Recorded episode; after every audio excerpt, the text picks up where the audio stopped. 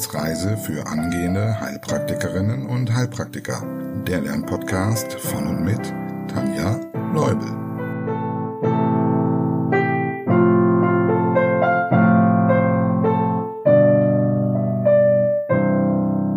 Hallo und herzlich willkommen zu Folge Nummer 64. In dieser Folge wollen wir mal anfangen, die Lunge zu untersuchen. Und hier gleich die erste Frage. Fällt dir noch das Untersuchungsschema ein?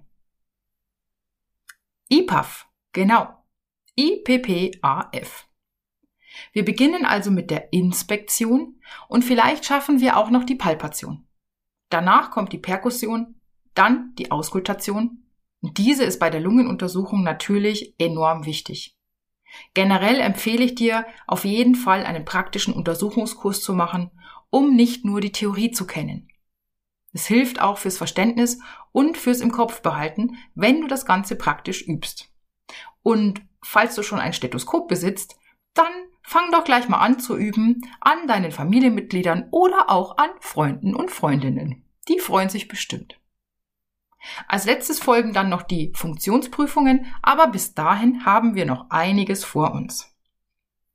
Okay, bevor wir beginnen an dieser Stelle ein herzliches Dankeschön. Liebe Corinna, liebe Christine, herzlich willkommen in unserer Community und vielen Dank für eure Unterstützung. Ihr habt damit die heutige Folge möglich gemacht. Möchtest du auch, dass die Wissensreise weitergeht und du noch viele neue Podcast-Folgen bekommst? Dann schau doch mal bei Steady vorbei. Vielleicht ist ein passendes Paket auch für dich dabei. Okay, kommen wir zur Kurzwiederholung. Bei welchen beiden Atemmustern gibt es Pausen? Biot und Jane-Stokes Atmung. Was haben die beiden noch gemeinsam? Die Ursache kann in einer Störung des Atemzentrums liegen, zum Beispiel aufgrund einer Hirndrucksteigerung. Wie unterscheiden sich die Biot und die Jane-Stokes Atmung? Bei der Jane-Stokes Atmung funktioniert der Atemreflex als Reaktion auf CO2. Wenn CO2 ansteigt, wird also wie beim Gesunden geatmet. Wenn genug CO2 abgeatmet wurde, verringert sich die Atmung. Es kommt zu einem spindelförmigen Atemmuster mit Pausen. Im Gegensatz dazu ist die Biot-Atmung gleichmäßig und tief mit Pausen dazwischen. Welches Atemmuster findet man im diabetischen Koma und warum? Beim Typ 1 Diabetiker kann es dazu kommen, dass aufgrund des Insulinmangels kein Zucker in die Zellen gelangt, sondern sich im Blut ansammelt. Der Organismus stellt aufgrund des Energiemangels auf Fettstoffwechsel um. Dabei entstehen Ketonkörper, die den pH-Wert senken. Und um letztlich die Säuren loszuwerden, setzt eine sehr tiefe, gleichmäßige Atmung ein, die sogenannte Kussmaulatmung. Wie nennt man es, wenn ein Mensch im Zustand vor dem Tod nur noch ab und zu einzelne Atemzüge tätigt? Schnappatmung. Was sieht man bei einer paradoxen Atmung? Die Bewegungen von Bauchdecke und Thorax passen nicht zusammen. Wann und bei wem tritt Nasenflügeln auf? Vor allem bei Säuglingen und Kleinkindern, wenn eine ausgeprägte Atemnot besteht. Aufgrund der Dyspnoe, zum Beispiel bei Loberpneumonie, werden zur Erweiterung der Nasenlöcher die Nasenflügel bei der Ein- und Ausatmung mitbewegt. Alles klar, dann kann es jetzt weitergehen. Im Prinzip waren wir ja schon beim ersten Punkt im IPAF-Schema, nämlich der Inspektion. Doch in die Gruppe kann man nun noch etwas zählen, was kein bestimmtes Atemmuster ist, aber auch mit Pausen beim Atmen, genauer gesagt mit Atemaussetzern zu tun hat. Ahnst du schon, worauf ich hinaus will? Ganz genau, auf das Schlafapnoe-Syndrom. Da dieses in den letzten Jahren immer mehr an Bedeutung gewinnt, würde ich ganz gerne anhand des Schlafapnoe-Syndroms unser Erkrankungsschema üben. Oder aus dem verstaubten Eck holen. Drückst du mal kurz auf Pause und überprüfst, ob du die Überschriften noch parat hast? Wir beginnen mit der Definition. Beim Schlafapnoe-Syndrom handelt es sich um eine nächtliche Atemstörung mit Atempausen von mindestens 10 Sekunden und daraus resultierenden Symptomen. Es tritt häufiger bei Männern über 40 Jahren auf. Bei der Ursache handelt es sich in den meisten Fällen um eine obstruktive Störung. Das bedeutet, durch einen Kollaps der Schlundmuskulatur werden die oberen Atemwege verschlossen, sodass die Luft nicht mehr ungehindert fließen kann.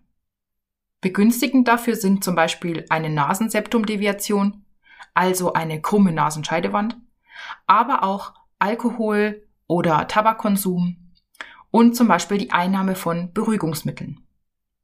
In den meisten Fällen liegt eine Adipositas vor.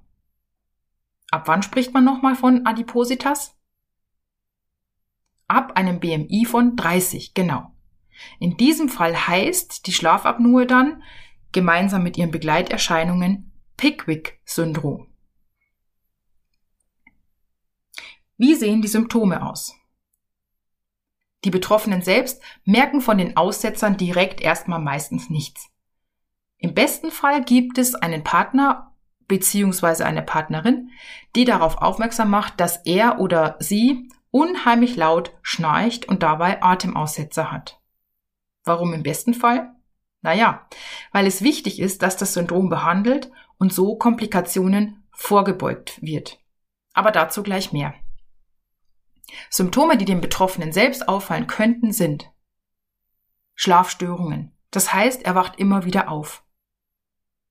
Dadurch ist er dann auch am Tag sehr müde. Es kommt also zur Tagesmüdigkeit, die eventuell sogar bis hin zum Sekundenschlaf gehen kann. Das ist vor allem ein verbreitetes Problem unter Lkw-Fahrern. Es kann zur Vergesslichkeit kommen. Auch morgendliche Kopfschmerzen wären ein typisches Symptom. Vielleicht auch Libidostörungen und eine depressive Verstimmung. Falls es sich um das Pickwick-Syndrom handelt, dann kommen noch folgende Symptome dazu. Eine Hyperkapnie am Tag, das bedeutet also zu viel CO2 aufgrund des Sauerstoffabfalls in der Nacht. Dadurch auch eine Hypertonie. Und das ist der Grund, weshalb für uns als HP jetzt vor allem dieses Syndrom so wichtig geworden ist. Denn das Schlafapnoe-Syndrom ist eine sehr häufige Ursache eines Bluthochdrucks. Deshalb bei den Ursachen einer Hypertonie bitte immer an Schlafapnoe denken. Da könnte man auch einen schönen Prüfungsfall draus bauen. Okay, notiert für die nächste Coachingstunde.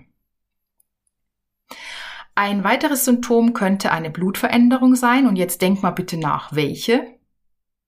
Die haben wir auch beim Thema Blut besprochen. Genau, Polyglobulie aufgrund des Sauerstoffmangels. Wie wird die Diagnose gestellt? Hier ist natürlich erstmal die Anamnese wichtig. Natürlich eine Eigenanamnese bezüglich der besprochenen Symptome, aber falls möglich auch eine Fremdanamnese, falls es jemanden gibt, der mit im selben Schlafzimmer schläft. Außerdem wird eine 24-Stunden-Blutdruckmessung veranlasst. Hier könnte auffallen, dass der Blutdruck nachts nicht abfällt, was eigentlich normal ist. Und natürlich erfolgt dann letztlich die Diagnose im Schlaflabor, wo viele verschiedene Parameter während des Schlafs gemessen werden. Sofern derjenige mit den ganzen Schläuchen auch noch schlafen kann. Therapie. Wenn möglich, Beseitigung der Grunderkrankung. Zum Beispiel Behandlung der Nasenscheidewandkrümmung. Dann steht natürlich ganz oben, die Risikofaktoren zu minimieren. Das bedeutet, bei Adipositas abnehmen. Außerdem keinen Alkohol, kein Nikotin und keine Beruhigungsmittel. Dann sollte man den Betroffenen raten, in Seitenlage zu schlafen, also nicht in Rückenlage. Natürlich stehen die Einstellung des Blutdrucks und auch die Überdrucktherapie durch eine Schlafatemmaske an oberster Stelle, damit es einfach nicht zu gefürchteten Komplikationen kommt. Durch den Druck dieser Atemmaske werden die Atemwege offen gehalten, so dass es nicht zur Obstruktion kommt. Jetzt fragst du dich noch, welche Komplikationen es sein können, außer dass man ein zweites Schlafzimmer braucht? Nein, Spaß beiseite. Du kannst es dir wahrscheinlich schon denken. Durch den Sauerstoffmangel werden Stresshormone ausgeschüttet, die wiederum Einfluss auf den Blutdruck nehmen. Letztlich leidet das Herz darunter und es könnte zu verschiedensten Herzerkrankungen führen, wie zum Beispiel Herzinsuffizienz, Herzrhythmusstörungen bis hin zum Herzinfarkt. Außerdem denk mal an Neuro, falls du schon so weit bist. Genau, durch den Bluthochdruck und den Sauerstoffmangel können die Gefäße leiden und das Risiko für eine vaskuläre Demenz so erhöhen. Gut, schauen wir uns noch weitere Symptome in der Inspektion an. Wir haben vorhin ja schon wiederholt, dass man zum Beispiel eine paradoxe Atmung sehen könnte oder ein Nasenflügeln. Welche weiteren Symptome könnten bei einer Lungenuntersuchung ins Auge fallen? Falls du fortgeschritten bist, kannst du nun mal aus den Vollen schöpfen. Falls du noch ziemlich am Anfang stehst, hör einfach zu und mach dir nichts draus.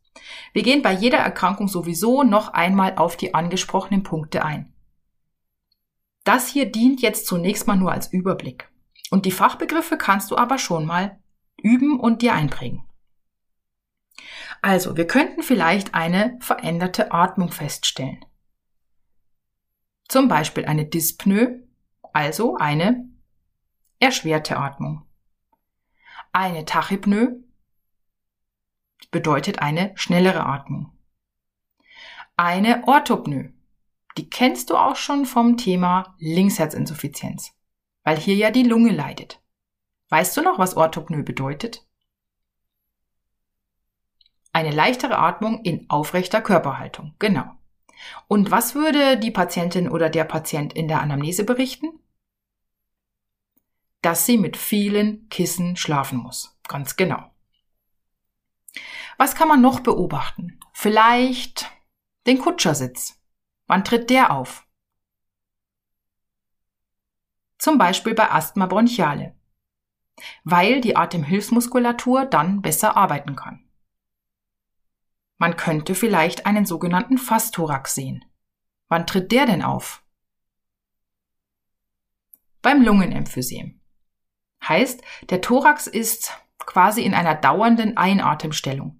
Das heißt, die Rippen sind waagrecht gestellt und die Lunge ist so gefüllt, dass die sogenannten Schlüsselbeingruben keine Gruben mehr sind, sondern als Kissen hervortreten. Worauf achtest du an den Händen? Diese Frage geht übrigens an alle, nicht nur an die Fortgeschrittenen, denn das hatten wir auch schon mal beim Thema Herz. Es könnten sich Urglasnägel und Trommelschlägelfinger zeigen. Beides aufgrund des Sauerstoffdefizits. Und du fragst dich jetzt gerade warum? Tja, damit bist du nicht allein. Man weiß es nicht so genau. Es wird vermutet, dass durch das Sauerstoffdefizit Wachstumsfaktoren ausgeschüttet werden. Da bleibt noch ein wenig Zeit für die Palpation. Was prüft man bei der Lunge mit der Palpation? Zum einen könnte man eine veränderte Atemexkursion feststellen, und zwar im Seitenvergleich. Bedeutet also, man merkt, dass sich die Lunge auf der einen Seite mehr oder weniger ausdehnt als auf der anderen Seite. Was würdest du zum Beispiel bei einem Pneumothorax bemerken können? Dass die betroffene Seite nachschleppt, genau. Außerdem prüft man bei der Palpation den sogenannten und geliebten Stimmfremitus. Du kannst gerne auf Pause drücken und diese Prüfung erklären.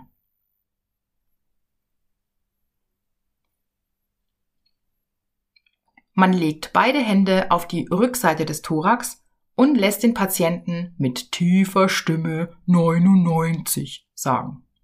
Das Lungengewebe leitet die dadurch entstehende Vibration auf den Brustkorb weiter. Wenn auf einer Seite mehr ankommt, dann sagt man, der Stimmfremitus ist erhöht und das könnte ein Hinweis zum Beispiel auf eine Lobärpneumonie sein. Denn durch die Flüssigkeit in dem Lungengewebe ist das Lungengewebe verdichtet und damit leitet es besser. Allerdings könnte es natürlich auch sein, dass auf der anderen Seite einfach zu wenig ankommt, was ein Zeichen dafür sein kann, dass zum Beispiel Luft im Pleuraspalt ist, die dann die Weiterleitung verringert. Ja, ob es nun auf der einen Seite mehr ist oder auf der anderen Seite weniger, das müsste man durch vergleichendes Tasten herausfinden. Zum Glück haben wir heute auch apparative Verfahren, dazu aber dann erst mehr beim Buchstaben F. Okay, ich denke, du hast jetzt erstmal genug Übungsstoff. Wir machen in der nächsten Folge weiter mit der Palpation. Nein, mit der Perkussion. Bis dahin melde dich gerne bei mir, wenn noch Fragen offen sind oder du zum Beispiel so langsam mal an deine Prüfungsvorbereitung und ein Coaching denkst. Wenn du mich und die Wissensreise unterstützen möchtest, folge mir auf YouTube und Instagram, denn je mehr Leute den Podcast kennen, desto mehr Menschen können wir helfen, die komplizierten Sachverhalte etwas einfacher zu lernen. Schau auch gern auf Steady vorbei, vielleicht magst du dir ein Paket aussuchen, mit dem du die Wissensreise auch finanziell unterstützt und Teil unserer Community wirst. Nun wünsche ich dir viel Spaß beim Lernen und Wiederholen. Bis zum nächsten Mal. Tschüss.